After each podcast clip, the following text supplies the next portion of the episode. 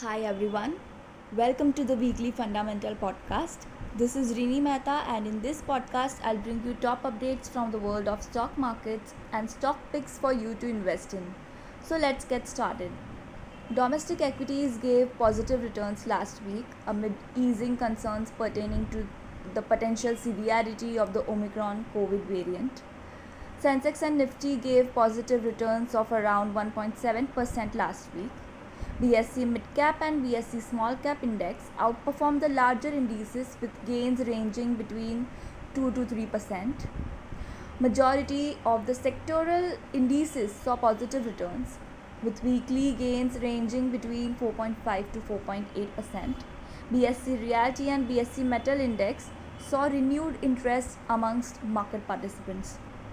Meanwhile, last week, R B I's Monetary Policy Committee unanimously kept the repo rate unchanged at four percent along with accommodative stance.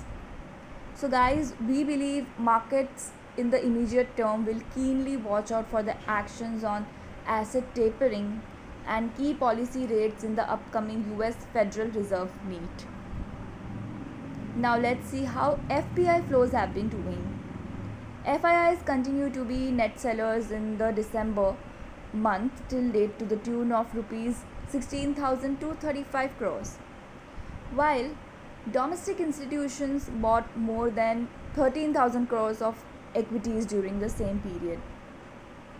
We expect future F P I flows to remain volatile given key events such as upcoming state elections and expectations of uh, rise in interest rates. Investors will also focus on the upcoming quarterly results and Indian Union budget. Moving on to the top stock picks. Our pick of the week is Mahindra and Mahindra with buy rating and a fair value of rupees one thousand one hundred eighty. Here's why we like the company.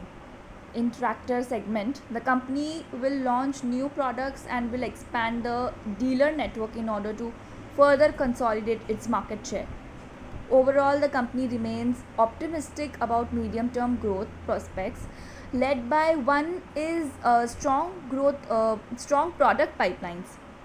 Second is scale-up in exports and farm implement revenues, and lastly, channel expansion.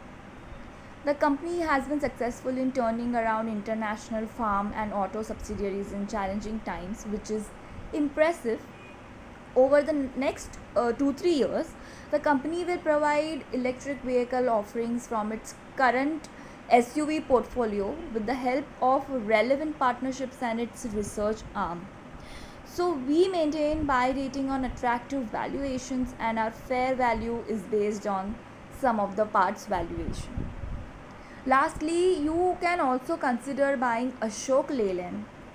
We have upgraded the rating on the company to buy from reduce earlier, as the risk reward uh, is favorable after the recent correction.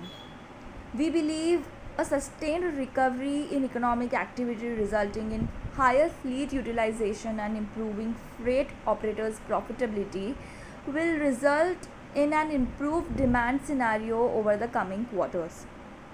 Upcoming product launches Uh, in uh, in various segments will help the company improve its market share going forward. So our fair value remains unchanged at rupees one hundred forty.